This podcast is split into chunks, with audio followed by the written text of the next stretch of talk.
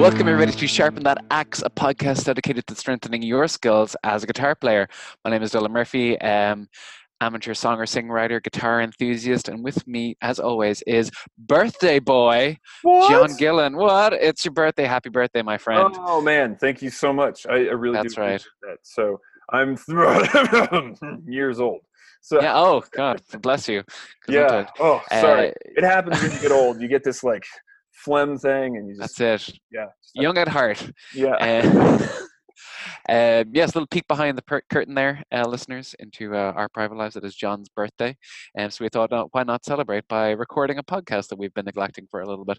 Um, so uh, we have a, uh great, uh, we have a really nice episode up for you. We've got our lick of the week, and then we have our interview with Leon Todd, uh, YouTube guitarist extraordinaire, real like a classic rock guy. I would go, you know, I, we'll we'll talk about what he is. He wear he wears many hats, all of which are guitar shaped.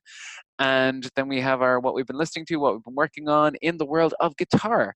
But John, it is my turn for lick of the week uh, this this week and lick of the month and uh, of the of the episode. And uh, yeah, so you pointed out before we started recording that my lick is only two minutes long. So I no, not not minutes. Not minutes, Mike. Sorry, not two minutes, two seconds long. Yeah. God, it's it's it's, it's been a long day. Yeah, Yes. So, uh, have you any suspicions what it could be? um, a sound. That's Yeah, that's it's a sound. Okay, it's it's it's possibly the most famous guitar chord that's been recorded in pop music. Anyway, Oh, in pop music? Okay, Well, well, let's let's have a listen, and maybe even twice. So you guys might hear this more than once, just so you can Yeah. wrap your brain around it, or not. Well, that we'll determine that in editing. So here we go. Oh man. You want to play it Uh, again? I already have. So um you know this is one of those it's like i can hear it but i can't put it in context and this is this is going to be one of those things i feel i feel like 80s is that is that fair Uh, no, you're you're a couple of decades i'm about there. 20 years off so my initial suspicion was when you said that i was like oh this is the hendrix chord isn't it Ah, okay, very good. Yeah, that would definitely be up there. but this is uh, not of- the hendrix not, chord this is not the Yeah. Hendrix chord. okay so do tell what do we got Okay, so the, I picked this for a few reasons. Um, first of all, I found a. So, you, so before we jump to what the chord is and who the artist is, um, have you ever heard of the band? You probably have Bachman Turner Overdrive. oh of course yeah Yeah, so so Randy Bachman, he has this series called Guitarology, and it's like this audio. I think it's like a radio series where he goes through different. Uh, he goes through different like pieces of guitar music, and I found this video dis- dissecting this chord, and so it is as listeners are probably screaming. Uh, this is a Hard Day's Night by the Beatles. This is the opening. chord. Uh, yes. Yes. Okay. So what prompted me to pick this, like literal, is is short, very, very, very short piece of music, is uh, Randy Bachman did a uh, does a, a two minute long video where he goes to Abbey Road and talks about what actually makes that chord because it's really you know people have argued about what actual chord it is, what you could count it as for for decades, and so he figured out what it was because he talked to I think it's Giles Martin. Uh, George Martin's son, Okay. and it is uh, so essentially what's going on to have all this one chord at one time it is there's three things going on so it's essentially a g7 add 9 sustained 4 chord or a sus 4 chord so what it is is it's harrison on a 12 string rickenbacker um, playing a f add 9 chord so like an f f um, major 7 with the g on top and then you've got lennon playing High that strings. yeah, yeah, yeah, sorry, yeah. And then you've got Lennon playing that as well on an acoustic. And you have McCartney playing a high D note, so like a probably like a 12th fret of the D string. And you've got Martin, George Martin himself on the grand piano playing the D and G notes. So it's all these things at the one time and it just plays like that. John, do you want to play it for the listeners one more time? One more time. Okay. So let's let's let, let me let me just make sure I understand. So uh, George Harrison is Yep. playing essentially. So it's an F seven or an F major seven.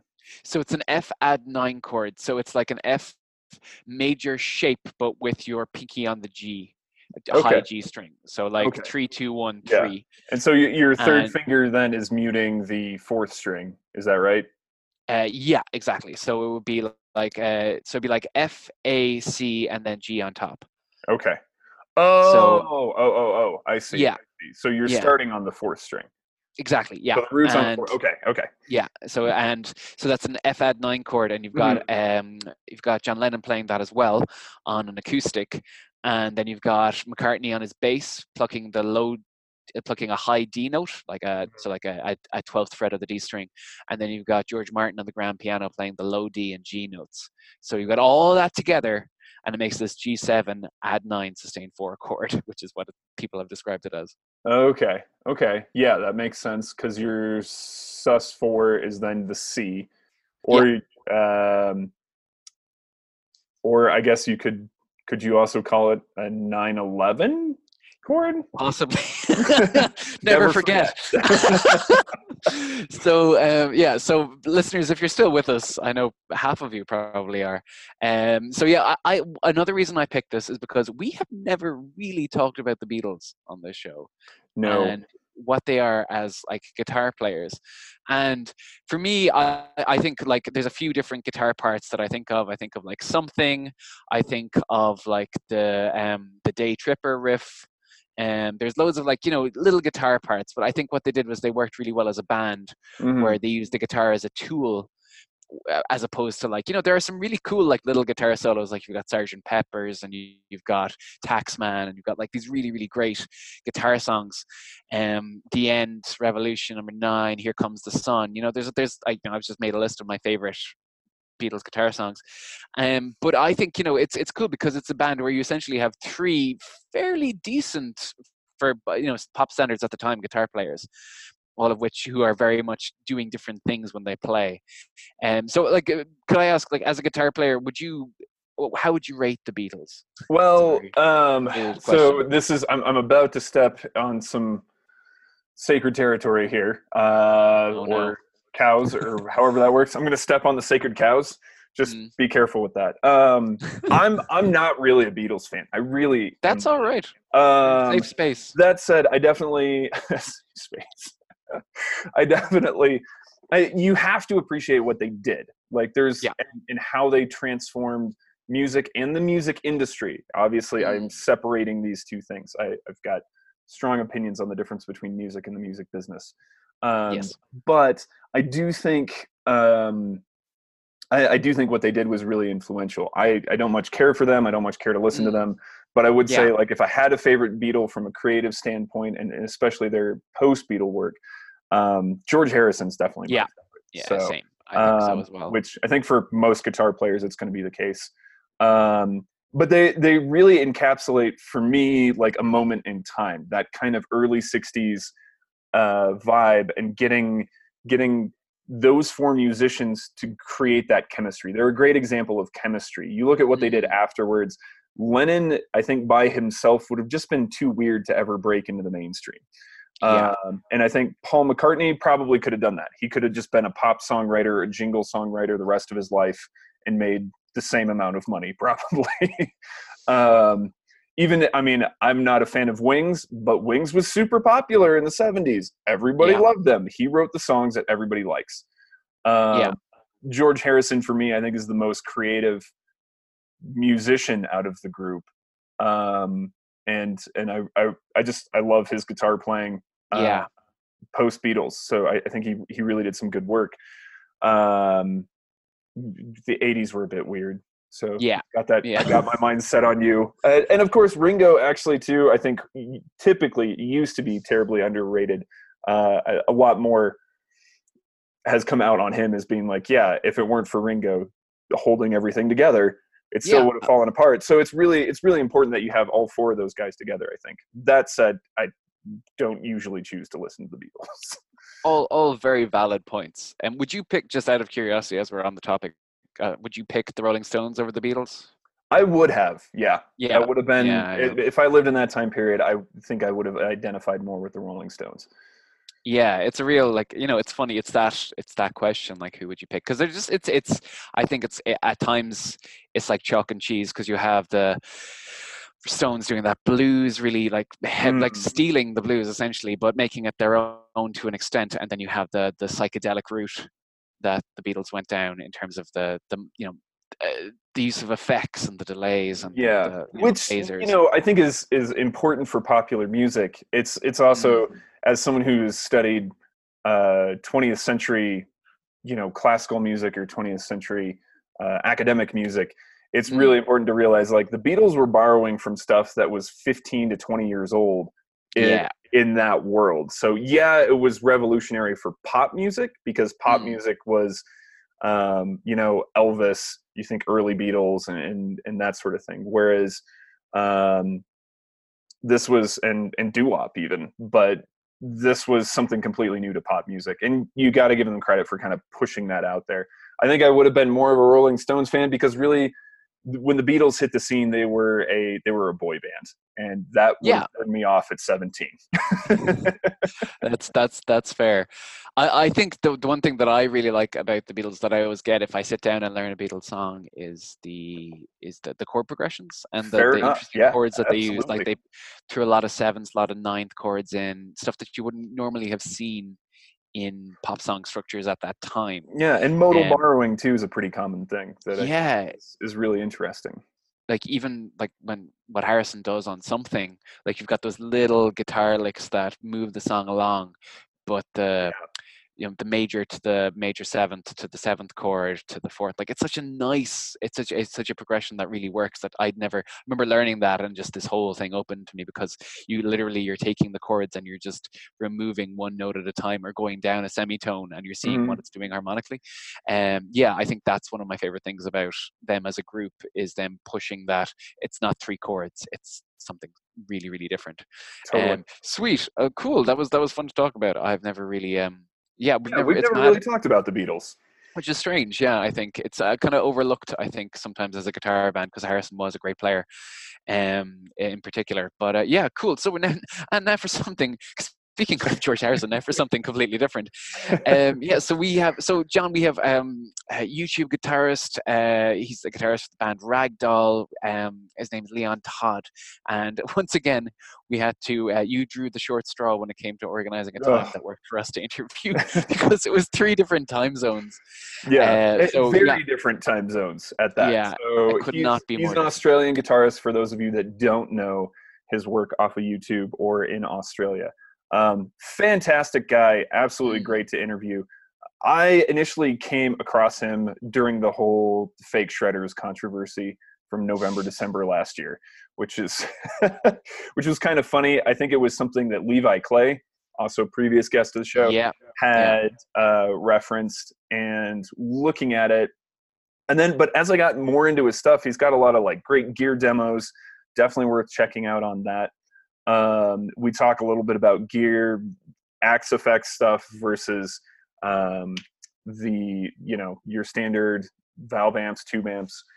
Um, but really, just the other thing that I, I, found intriguing, he's got a couple of things like five great licks, and then he'll demonstrate from a band. You know, White yeah. and Lizzie. He's big classic rock guy, monster chops, uh, super fun to listen to definitely check out his latest single with Ragdoll. There's some great guitar playing on there. Fun to, li- like I said, fun to listen to. It's yeah music. So, um, but that's that's how I came across him, and that's what he does. So yeah, cool. No, I, I thought it was um because you know, I, I think was a great get in terms of a guy who really does make guitar like his his thing in so many different ways. Like he teaches and he's a YouTube guy. Mm. He does gear reviews. He does, you know, he tours with the band. So I thought it was really interesting to get someone who, you know, who does all those different things in one place. And yeah, we I, I think he he had a lot to say. So um yeah. So without further ado, here's Leon Todd. Cool. Will I go? Will I start this one?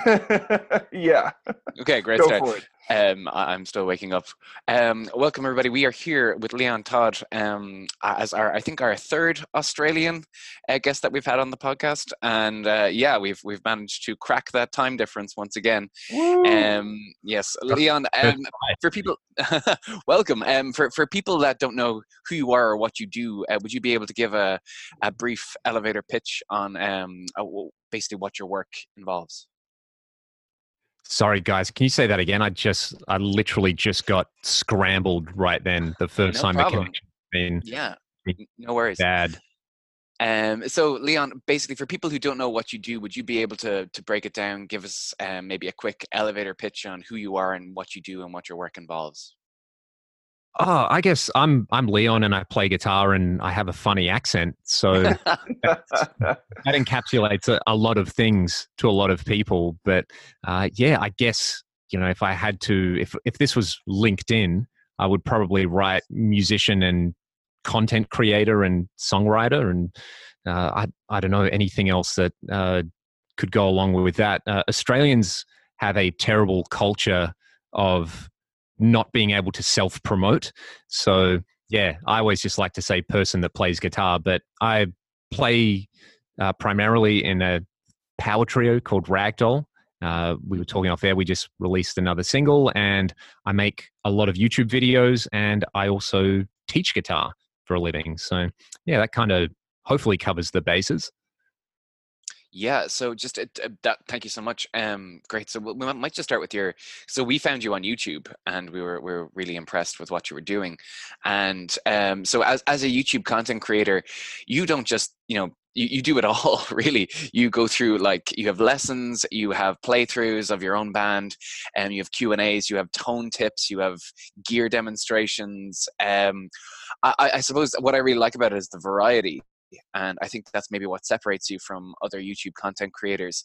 Um, uh, can I ask, how do you get so much done? I mean, you have a video out. I, I, I mean, you go for a video almost every day by the looks of it.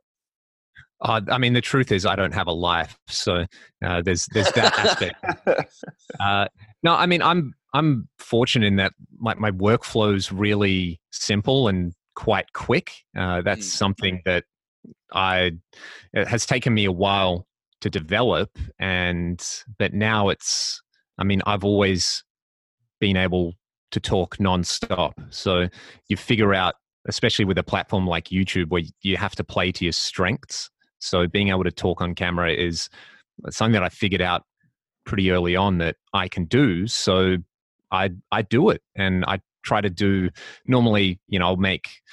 I'll have days where I'm really feeling it, and I m- might make two or three videos, and other days where I'm a bumbling mess, and I just go, you know what, today's today's a day to practice and to to edit and do those kind of things. So, uh, yeah, doing that, and I've been teaching guitar since I was about 16 years old as well. So it's a very, it's kind of, I'm 31, I'm going to be 32 this year. So all, coming up to half my life. Um, so it's very much a second nature thing for me now. Very cool.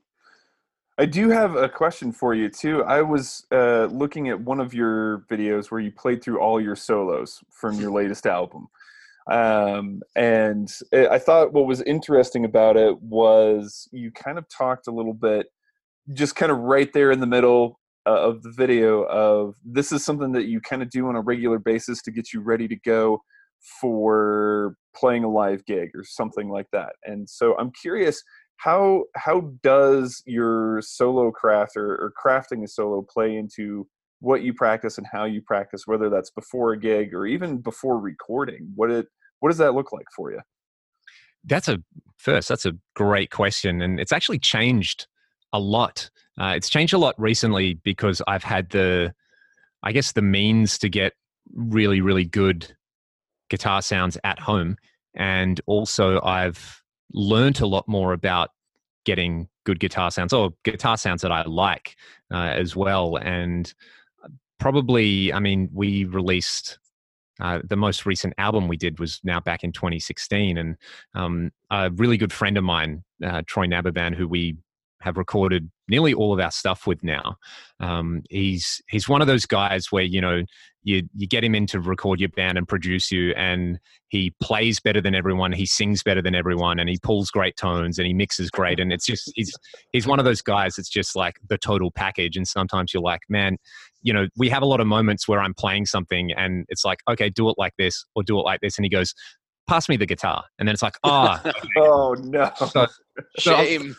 yeah. For, for a long time, I kind of just leaned on him and I'd be like, you know, man, I don't care. Just, I'm gonna I'm gonna play and you dial the sounds. And when I first started mucking around doing little YouTube videos, I didn't know how to do anything. You know, I didn't know where to put a microphone and a guitar speaker or you know how to dial in the sound. And um, I just kind of tried to remember what he did, and then I remember doing a few videos and him going, "Oh, they sound really good." So that was my uh, little uh, sort of moment of encouragement. And from then on, you know, when we toured that album and I'm sure we'll talk about this at some point as well. Um, I ended up getting a digital rig, and then I had really good sounds at home, and that was the the step into the uh, the netherworld of ultimate guitar geekdom. And then I kind of started doing videos as a way to really push myself to learn more about that. Um, and so it was kind of part of the motivation was like, okay, cool. You know, somebody left a comment, can you do this? I don't know, can I? Can I do it and then replicate it on camera? So that whole thing about being able to get really good sounds at home um, led to me being able to basically practice a lot more easier and to practice more and then to practice things that I should have been practicing that I wasn't practicing, like the solos in the set, because a lot of the time I wouldn't play the same thing. Um, it was sort of like, okay, cool. I kind of know I played something like this on the record, so we'll see what comes out tonight. And um, listening back to you know recordings and things like that, it's like you know what I'm actually I don't know if it's because I'm getting old, but I kind of want to hear what's on the record a little bit more. Mm-hmm. Um, mm. And yeah, that kind of led me down that rabbit hole of you know now anytime we have a show coming up or anything like that, it's kind of just a it just puts me at ease. It's like okay, cool. I know I can play all the hard bits, and then I know you know i can record myself doing it and then listen if there's any sections i'm not playing properly or if i'm rushing too much or if i'm not you know kind of sitting in the right spot. So it's um yeah it's just it's just become part of the routine and i never used to do that. Um, i had the worst habits around practicing and warming up mm-hmm. and things like that and uh, you know you just kind of write it off and go yeah that's that's rock and roll but uh, it's not until you start listening critically where you're like oh actually no, there is some there is some logic in this whole like you should practice and you should warm up kind of thing. Yeah. So, what does your practice routine look like now? It really do. Like I said, it kind of really depends. I mean, uh, if I'm if I've if you know, I normally write a big list of, say, for example, videos I want to do. So part of it relates to that. I know if I'm going to talk about single coil pickups or something that I need to go and you know practice some cool uh, like double double stop solely kind of things or if i'm writing something and there's a particular section that you know i can hear in my head that i can't quite play i'll work on that. And um, what kind of keeps me in line and keeps me really inspired is um, uh, my students because i have kids who come in who uh, you know they just they want to play as i was when i was 15 like they want to play as fast as possible and learn sweep picking or something like that and um, preparing for that helps and then having someone come in um, i have a really great student who's really into uh, electronic music at the moment um, and some of the stuff he does with the guitar it's just so left of center and interesting that um, he's got me onto a lot of new music so yeah it's it's it, it very much kind of revolves around okay if i need to do a video on something i'll you know i'll sit there and practice some riffs or something like that and uh, or you know work on my picking for a, an hour or something like that and then do the video so it looks really impressive you know? Um, or if i'm writing something then that that can also inspire the practice routine too. So yeah it's um i mean the fact that i do practice now is a big change from five or six years ago where uh, I liked, I, I really wasn't that into guitar. Like I liked playing gigs and I liked writing, but I was very much in a kind of who cares kind of mindset as opposed to now where it's almost like I kind of rediscovered how much I like playing guitar and listening to guitar and practicing. Yeah, I mean that's that's great, and to be able to recognize that you've gotten to that stage um, you know, just to see your evolution, I suppose, in terms of your approach to the instrument, um, to be able to take a step back and see that it must be, I don't know, it must be great to kind of realize that. Yeah, definitely. And I mean, the main thing, and I've kind of always valued this with the players that I like. It's um, being exp- expressive as a guitar player, and um, that is the the more you do it, um, the the more kind of ways you become aware of that there are so many ways to be expressive with the instrument and to you know reveal uh, to learn things about yourself through that as well. Yeah uh, i can imagine just in terms of uh i mean like even playing with other people that would definitely bleed over into that.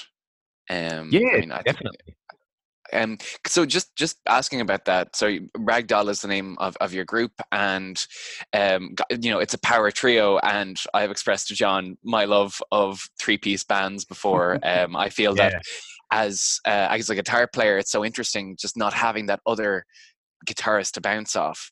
Um, so uh, can I ask? I mean, you guys are you're influenced by you know Rush and King's X, and you know there's other trios like you know Motorhead and the Police, you know, or you know even Nirvana, you know bands where there's only one guitar player. Um, what made you guys want to do it as a trio rather than getting like you know another guitarist to, to fill it out? Uh, it's really interesting. That's so cool because really it was a process of elimination when yeah when I've been playing with Cam, our drummer, since about 2006. Um, so I was probably 18 or 19 when I met him through MySpace. Uh, if uh, anybody out there who remembers the days before the gram, that's how you met people on MySpace. And uh, it was actually, I, I mentioned um, our producer, Troy. He's actually the guy who got in touch with me. And uh, I got this message from this guy who was like, hey, uh, it was along the lines of, hey, it seems like we all like the same stuff um, I have a, an Ibanez PGM and an ADA MP1. I've heard you've got an ADA MP1. We should be in a band together. Um, it was that level of like, yeah, we we both just loved Paul Gilbert. That was the uh, the bonding point, and he was already playing with some guys, and uh, of which Cam was the drummer. And I remember, I remember going to this jam session. I didn't even have my driver's license, so my mum drove me uh, to Cam's house, and uh, I showed up with like you know a full stack and a rack, thinking, yeah, this is you know this is this is going to signal to these guys that I'm really serious, and they all had bigger, bigger racks, and this you know like you know, I would have never dreamt. And then when we started playing, they just played the crap out of me. It was so fun, and uh, I remember leaving that going like, man, I'm not good enough to play with these guys. I don't know what they see in me, and um, l- listening back to recordings from then. Um, it's it, it's it was a really important musical thing for me, especially playing with Cam because when he was 18 or 19, his he was so developed. He'd been he'd been Mm. gigging since he was like 14 or 15. He has an older brother, and they put out a couple of really interesting kind of Radiohead esque albums, and I've listened to those when he's like 15, and what he's playing on there's so amazing and so creative, and um, that was a really important thing for me was meeting him and we you know we just kind of i think after a while figured out that you know we're meant to play music together. And we did that for a few years and we i always remember it would have been about 2009 we went and saw a cover band in perth and um, as is you know they're the only gigs that kind of pay here is you do Yeah. Creedence, ACDC, Bon Jovi, Guns N' Roses. That's that's what people want to hear. I'm sure it's uh, not very different uh, the world over. And the we saw this five piece band, and like the backup singer and rhythm guitar player in this band stepped up and sang a song. And I just remember having this moment of like, my God, who who is this guy? And that was Ryan, our singer. And it was just like, this is I didn't know people could do this. He sounded like David Coverdale. Um, yeah. Wow. just it was he just had it and he's i mean he still does there's many many times i'm on stage where i kind of get chills where it's like oh i'm pretty lucky to be up here with someone who can do this and um we you know we got chatting it's like hey we should get together we should jam and we talked about it for probably a year or two and um he had uh, he had a, another guy he was doing they were doing like a hair metal tribute band at the time um, so we we got the singer in from that, and then our buddy who played bass, and we basically just wanted to be Def Leppard. That was the that was exactly what we were going for, you know. Nice. Um, uh, it was and it's one of those things you, know, you get together with a bunch of guys and you talk about what you want to sound like more than you actually spend time trying to sound like that. And um, what was what was i guess good for it at the time was um, the guy who was singing in the band had a had a friend who was older who had done some you know he was in basically an old sound guy and roadie and he helped us book a lot of gigs. And we're in western australia which is a really really big place uh, with not many people in it but there's yeah. a lot of small towns. So we kind of did this like you know small country town circuit for a while and didn't work out with the at, at this time ryan who's now a singer and bass player was yeah singing backup vocals and playing rhythm guitar.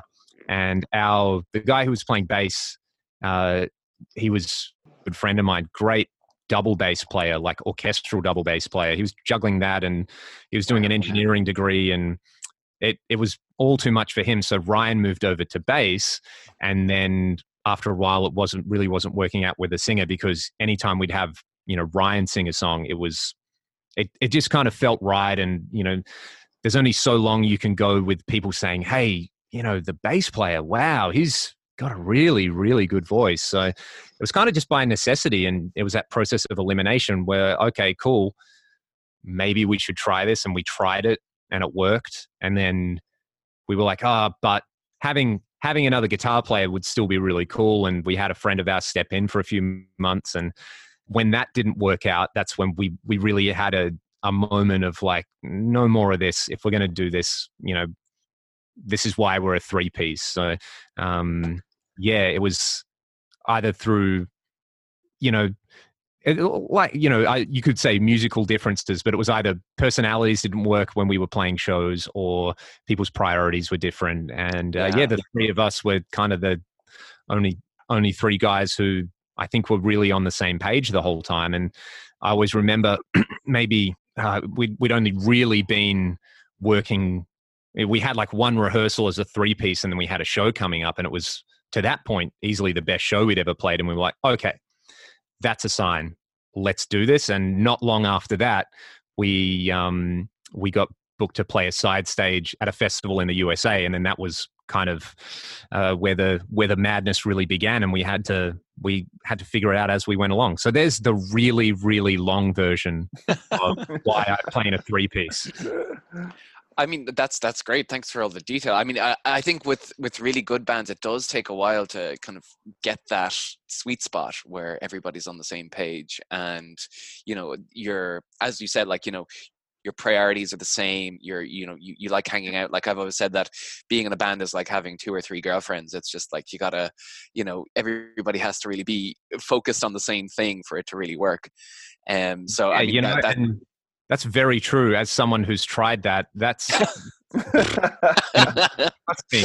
Trust me. A band is actually slightly, sometimes slightly harder. So if you yeah. can find people who can work with that and who you can, I, I mean, it's it's mostly about knowing how to give one another space. And mm-hmm. when you realize that that applies as people as well as musically, then then that kind of then it can then it can work. And um, the big insecurity we had was like you know leon when you play a solo there's going to be no rhythm guitar. Um, and then after a while you realize when you play a gig it's really really loud and you know drums and bass feel really good at a live concert you know? Um, yeah. so there's no issue there. If it doesn't work on the record just play some rhythm guitar on it. You know, that's not cheating. That's fine. Everybody does that, mm-hmm. you know? Um, and it's really simple little things like that, I think, where it's like, ah, oh, I've been anxious about something I don't need to be anxious about. I can just go and play guitar. And a lot of the time, you know, we still get that from time to time. Um, uh, and I did a funny video about that, you know, stuff people say to you at gigs. It's like, you know, they'll absolutely gush about how much they love the band and they go, oh, but um, yeah, you know, when when you were soloing, it was, a, you know, could have could have done with a rhythm guitar. And it's like, you're a guitar player, aren't you? Um, they're the only people who ever say that. Um, and bass players will come up and say, oh, you know, yeah, we we loved we love that it's a three piece because when you play a solo, we can listen to what the um the bass. doing, yeah. And, That's what and we're here big- for. yeah, and a, a big part about that, I was saying, like the way Ryan and Cam work together as well is like when we write a song, it's like, you know, section by section, they go through, we'll, we'll kind of go through and sketch songs out, and then they go through and go, okay, cool, what are we doing? Like, what's the, what accents and are we going to catch together? With like the kick drum and the bass, and what are we not going to do together so that it kind of sounds a certain way? And you know, it always gets to what are we going to do in the solo? How are we going to make it different? So if you um like if you listen to the ragdoll stuff and you just listen to what the rhythm section does under the solos um, it's always different from what's happening in the rest of the song. So those guys give me the space to express myself in those sections while kind of keeping you know uh, keeping the energy going in a just kind of a different way i think Sweet. I mean, yeah. I mean, I, I really like how you put that there. That's that's really um, just in terms of like getting that space and them doing their own thing. Because I mean, it's so important for that locking in for the bass and the drums, and they're it's kind of like splitting it in two. Really, it's kind of putting them together and then letting you do your own thing on the side. Um, Yeah. that's it's, it sounds really cool. Uh, for the new release, uh, you put out a new single yesterday. Congratulations, uh, 16 hours ago. Um, Yep. So it's called Follow the Leader. Um, so in terms of like recording and sound, is this the part of something? uh, You know, is this the start of a new album or a new tour? Would you tell us a little bit about that?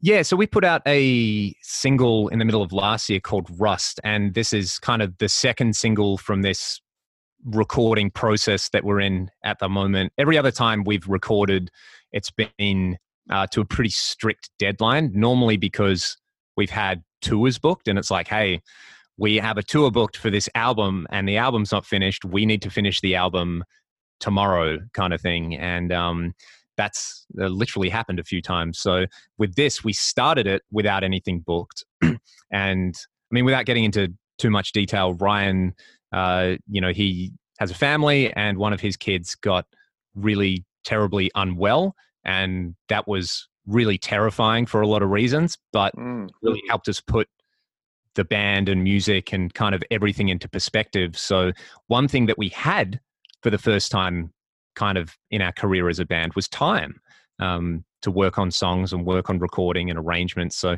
we probably started tracking the first songs about two years ago, and um, it's just it's just been different. You know, there's there has been that element of it's like, oh hey, we need to get to work on this, but we do have a, an Australian tour coming up, uh, which starts next week.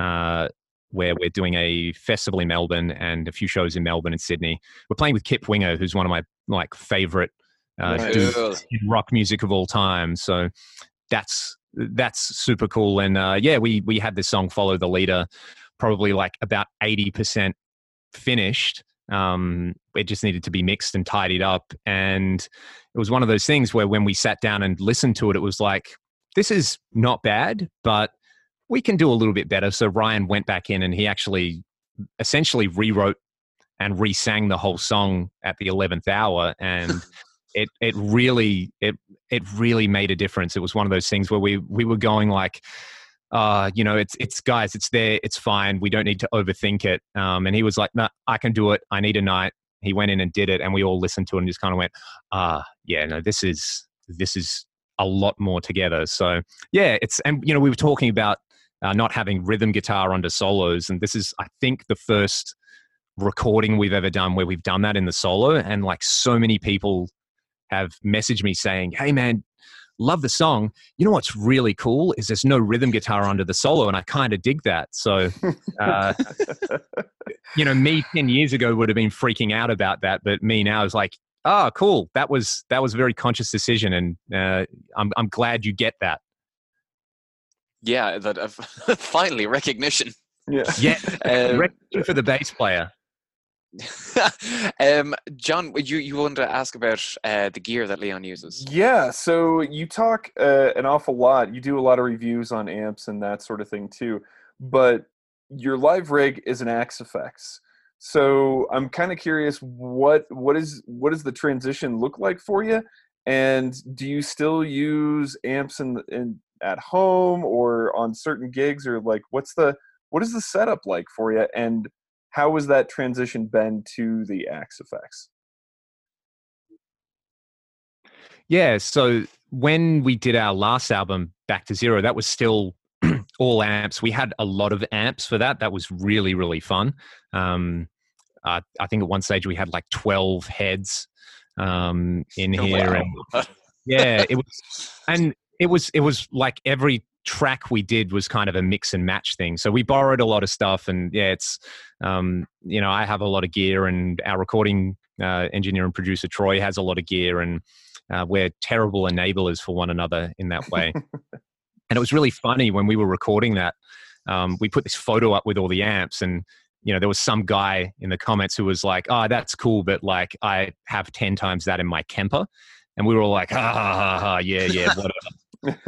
who would ever record with one of those things? And when we toured that album, we did the States, Europe, and Australia, and I was like, I'm a I'm a little bit sick of getting you know, and nothing against the old JCM 900, but I'm a little bit sick of getting like a JCM 900 as my backline when I spec like a dual rectifier or something, and yeah. it looks like it's been dragged behind a truck.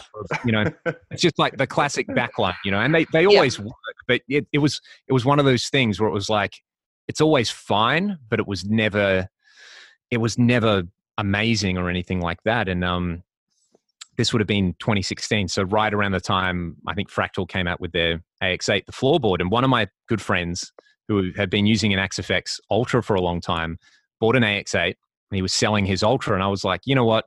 This is kind of like a nothing to lose situation. I sold a few pedals and a few other things and I bought that off him thinking this would be great. I can just use it as a preamp uh, solely for these backline gigs. Like I'll just have my one sound in there and you know run it into the power section of these beat up 900s, and I'm sure it can't sound any worse. Uh, and the funniest thing was I always remember bringing this thing home, walking through the door, and then dropping it. Um, oh. And one of the rack ears nearly like like bending and just being like, "Oh god, this is a bad sign."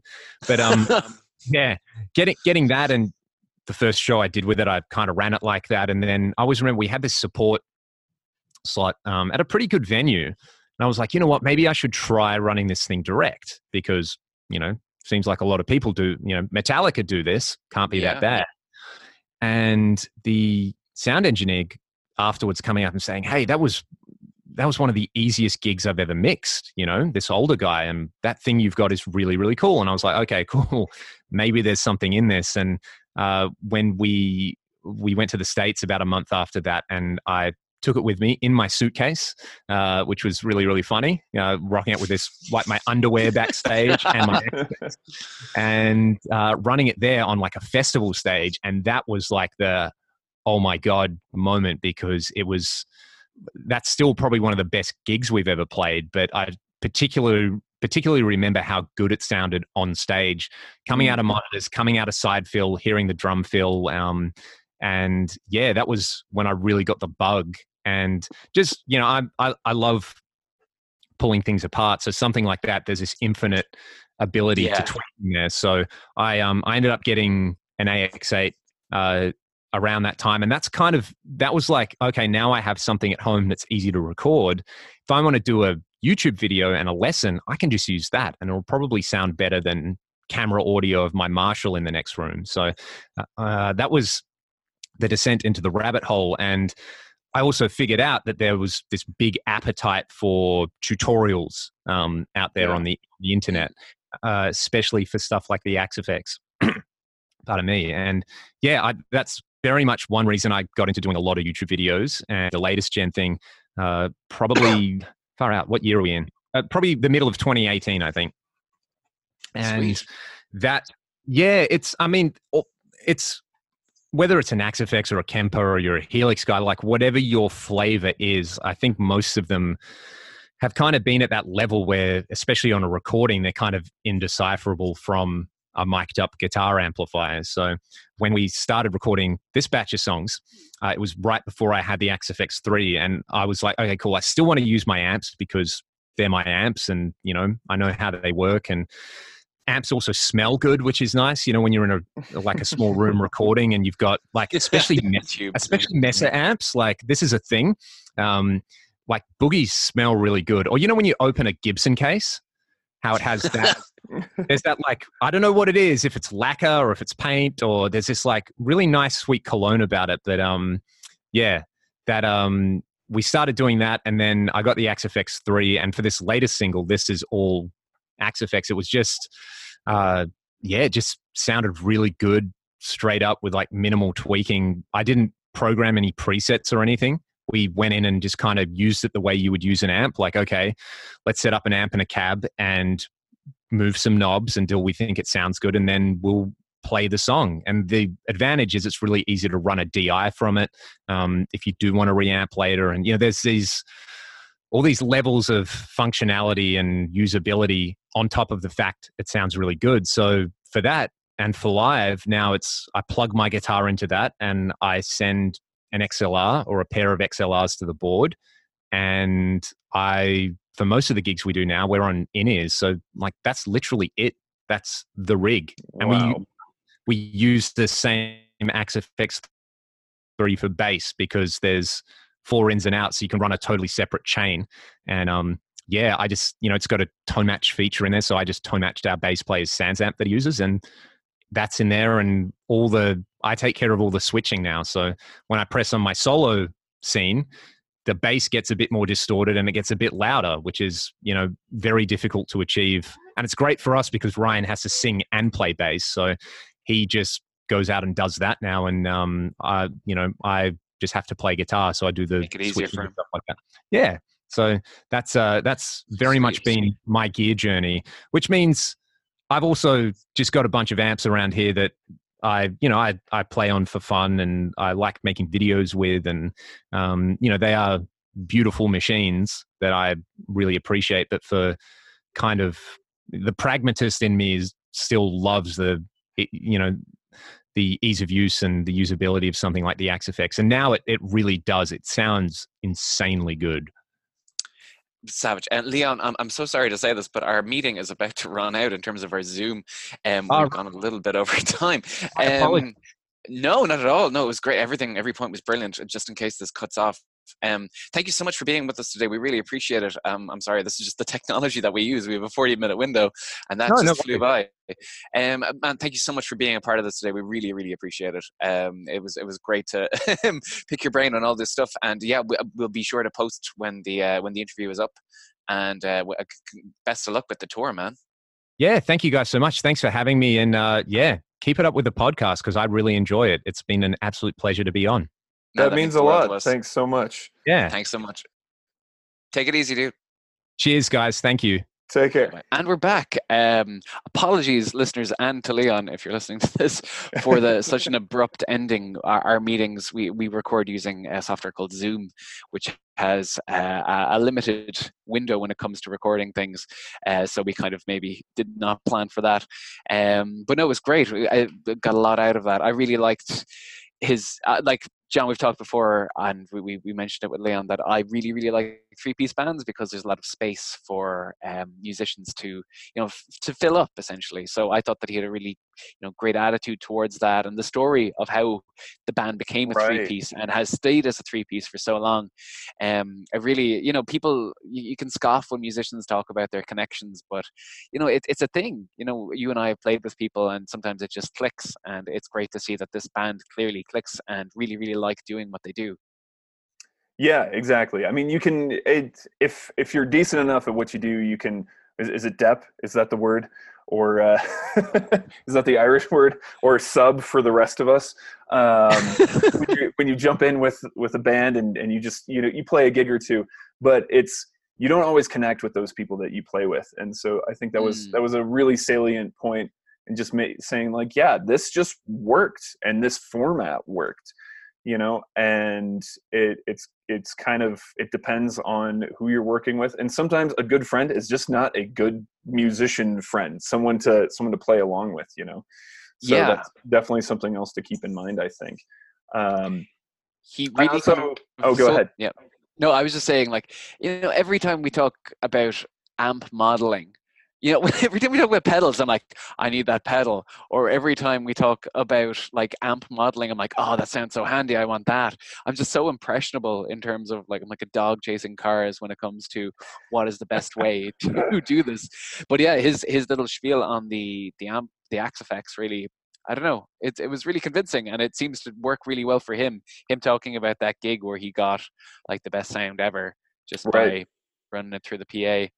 And it's it's yeah. it's I mean, definitely check out his videos on Axe-Fx stuff. There's a lot of stuff where he helps just kind of walk through firmware updates. Um, he's got suggestions on downloads and all those sorts of things. So definitely worth checking out. It's you know it I've had this conversation and I'm because I'm planning on going in one of these directions. And I just had yes. a friend who bought a Strymon Iridium, which that's a whole other discussion, but it's basically like a mini Axe-Fx or Kemper. It's got three amp models in it uh, that have been profiled like a Kemper, and then they have different input responses for the uh, cabinets. But and that's only 400 bucks so okay.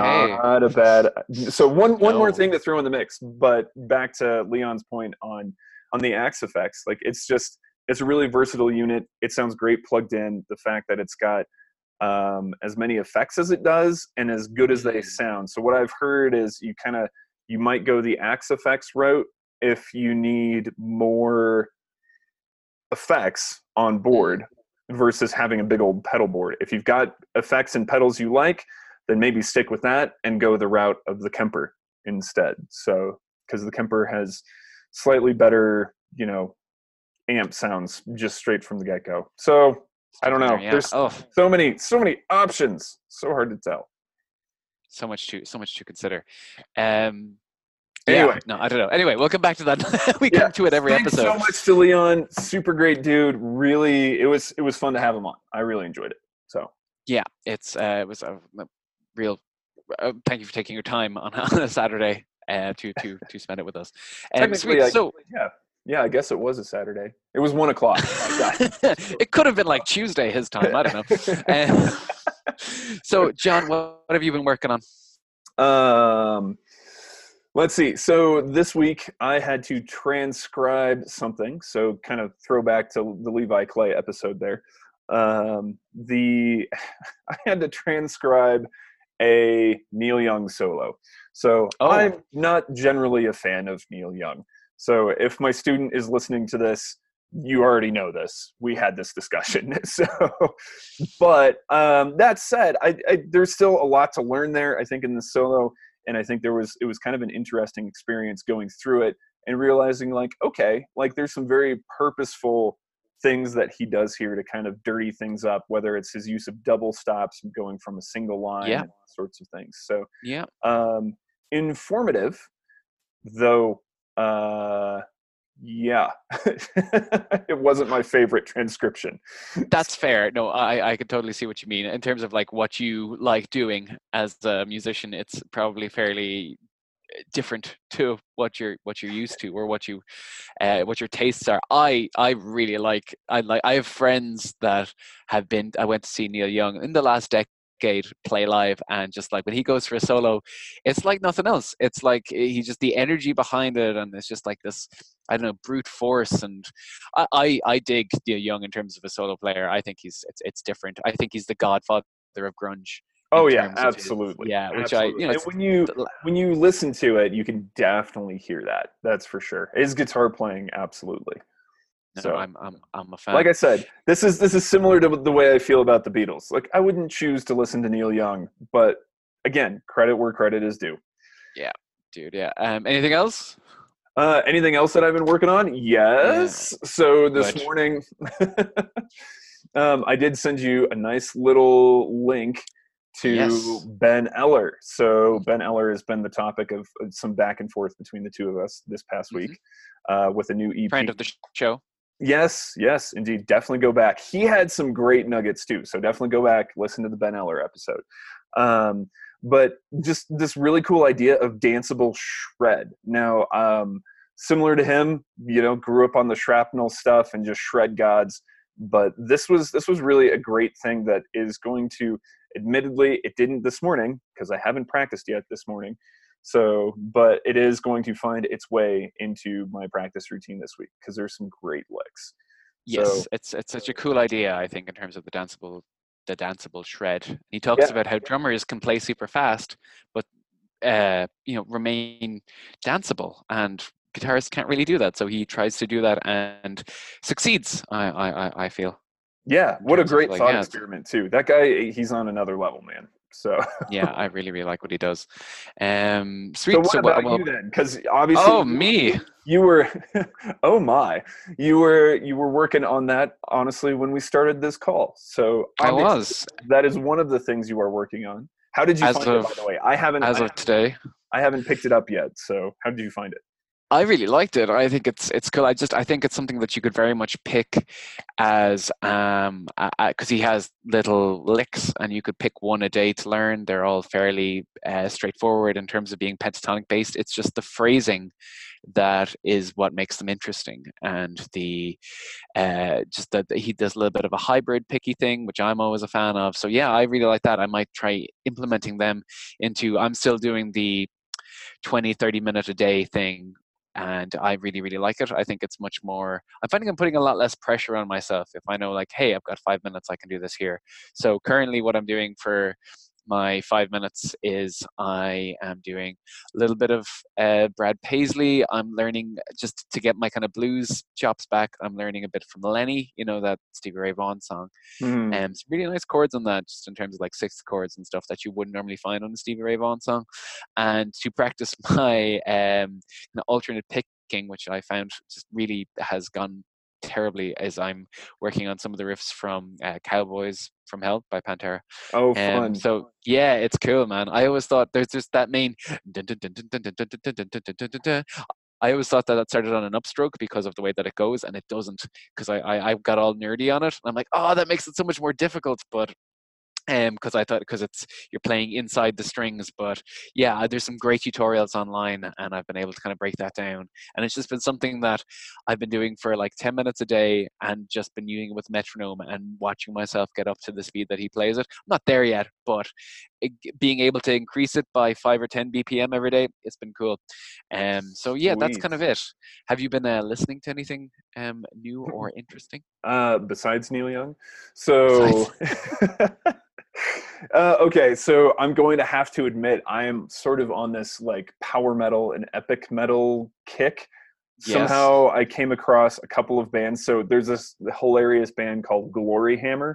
Maybe some of our listeners already know about them, God. but I, it's it's a riot. You know, it's fun. It's fun metal music, and it's something about like space wizards and there's a unicorn invasion of Dundee and a guy named Angus McFife. And it's it's these like big long concept albums. They've got like three or four albums which I haven't listened all the way through but you know it's it's kind of this convoluted concept album of space wizards and a giant hammer to smash the wizard I, I don't know. Listen to it though because it's it's absolutely hilarious. There's some great guitar playing in there too um, but it's just it's been kind of fun and ridiculous to listen to. So they're I think Sometimes you need that, Austrian, and and and they perform in these costumes too, which is amazing. so, That reminds me of like, have you heard of Arnocorps? uh, no, Arno. Core is an Austrian, I believe. Um, they're like a power metal band, but every song is based around uh, an Arnold Schwarzenegger line or uh, yeah, it's incredible. I saw them. I saw them in the Róisín Dubh. They have like four guitar players. There's like twelve of them on stage at one time, and it's they they. ah, They, they have like songs like "Get to the Chopper" and "In the Gym," and loads of those- it's it's really really it's great. But they were all dressed as the squad from Predator, so like you know the, the oh my gosh, camo. that's amazing. and loads cow. of loads of it was loads of audience members came in costume as well. They just have this like cult following that I never familiar with before. So that reminds me of God Hand. What were they called? uh, your Gloryhammer. Glory Hand or Hammer. Sorry. Um, And they have a song something- called Gloryhammer. That's like it's just yeah, it's big and epic power metal. So statement. yeah. Good God.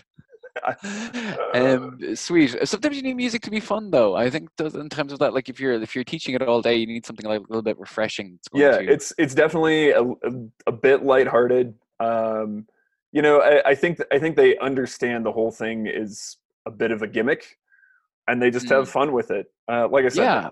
they perform in these like I don't know space opera costumes. I don't know how else to put it. So I, will- send you a link, and you will watch it. Please. laugh You- Okay. That sounds class. so so that's me that. listening listening to those things. You have been listening to what now? So I, I, I sent you the link to the Ben Levin Group um, EP. Uh, It's a it's a it's a live video that he did um, for his EP, which the EP is called "The Wave That Got Away," and he does this. He doesn't even play guitar at all in the recording. I think it's just him on piano and kind of songwriting duties.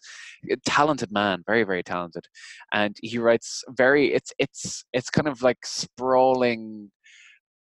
Uh, it's it's like almost it's folky, but it's also kind of it's got this these really really nice progressions. Um, it's really hard to describe. Yeah, Ben Levin Group. I highly recommend. It's what I've been listening to all week. Um, what else have I been listening to? Oh, I went back and uh, on Irish Netflix now there is the Lemmy documentary. So, um, have you seen that? No, I haven't. The Uh, no, I haven't. Yeah, so, have yeah, so it's just called. I haven't. I haven't. I haven't watched it yet. It's it's really like I remember watching it when he was still alive, and I really enjoyed it. And it's just like it's so funny because like I, I I think as a personality, I think he's great. Like he he is rock and roll, and I so I watched that and I went back. So I started listening to some Motorhead again, and yeah, man, it's fun. It's all the same. Like every song is essentially the same song. But if you're looking for if you're hitting that 3 p.m. slump at work at your office job. Some Motorhead, baby, and you know, it'll, it'll get you there. Spades. Yeah, man. Ace of Spades is the album I would recommend for people who are looking to get into to Motorhead. It was the one that they really broke them back in 1980. And yeah, apart from that, random stuff. Went back and listened to some Primus, which is always some fun. So fun. And yeah, man, Larry LaLonde, great guitar player. They are currently. Have you heard that Primus is touring the? Um, is it Salute to Kings by Rush? They're playing the album in its entirety. Farewell to Kings. It's Farewell to Kings. Wow. Yeah, Wow. They're, they're doing a huge tour of the U.S. Uh, where they're just playing that album. I would go see that. I would go see that. That would be Holy awesome. cow. I saw Primus before, and they uh, live. They are a great time. Um, highly recommend. So yeah, so that's that's it. I think that's the show, John. Another I one think- in the bag. I, I think so. Uh, We, we I- went we went from Beatles to Primus there, so I'm I'm, Yeah. I'm happy with that in terms I of. feel like that's logical. I think so. Uh, Yeah. We got there. Um, friends, if you have any questions, you can hit us up on, uh, we are on the socials. We have sharpenthataxe at gmail.com. Um, yeah, if you if there's any topics you'd like us to cover, we do have some very fun guests coming up, um, guests that we've mentioned in the past. And we're going to try and get some more mini episodes out to you very soon. Yeah. So do yeah, check out our merchandise on Redbubble and Oh, we have merchandise now. Patreon as well. Yes. So um, we are we are kind of looking for a few extra suggestions on our Patreon tiers. Uh, but Yes. essentially, one dollar guest, uh, you know, friend of the show. We'll we'll give you a little shout out, special thanks. Uh, we really appreciate it. We do, we do this just for the love of it. That's really all it is, and what we're we're just trying to get it so we break even here. We're not. we Exactly, yes. love talking gear, talking guitar, and we love interacting with you guys as well. So check And us out. we love on you. All the other places too. We could be a little more active on Twitter, but neither one of us are on Twitter as often. Yeah, what are we going to say? Like, Yeah. Twitter's, for, Twitter's for fighting with other people. Yeah. We'll, we we'll are- just retweet all the other people who are actually using Twitter. We'll, we'll Yeah. do that for you. We, we will Fair be your news repository. So uh, exactly, friends. Uh, actually, yes, that's not a bad idea. Maybe that's what we should do with it. Uh, probably not. Phoning Anyway, it in, ring, ring. there we go. Um, yeah, um, friends. So yeah, thank you very much. Redbubble for merchandise and uh, Patreon to support what we do because we re- we appreciate you guys. Thank you to everybody out there that does support us. So Yeah, we um, would like we would appreciate some help in keeping the lights on, but you know, just you guys listening is big. And for we recently had um, a band approach us uh, who reached out to their fans to ask what podcast they should be on, and our name came up, which was really neat to hear.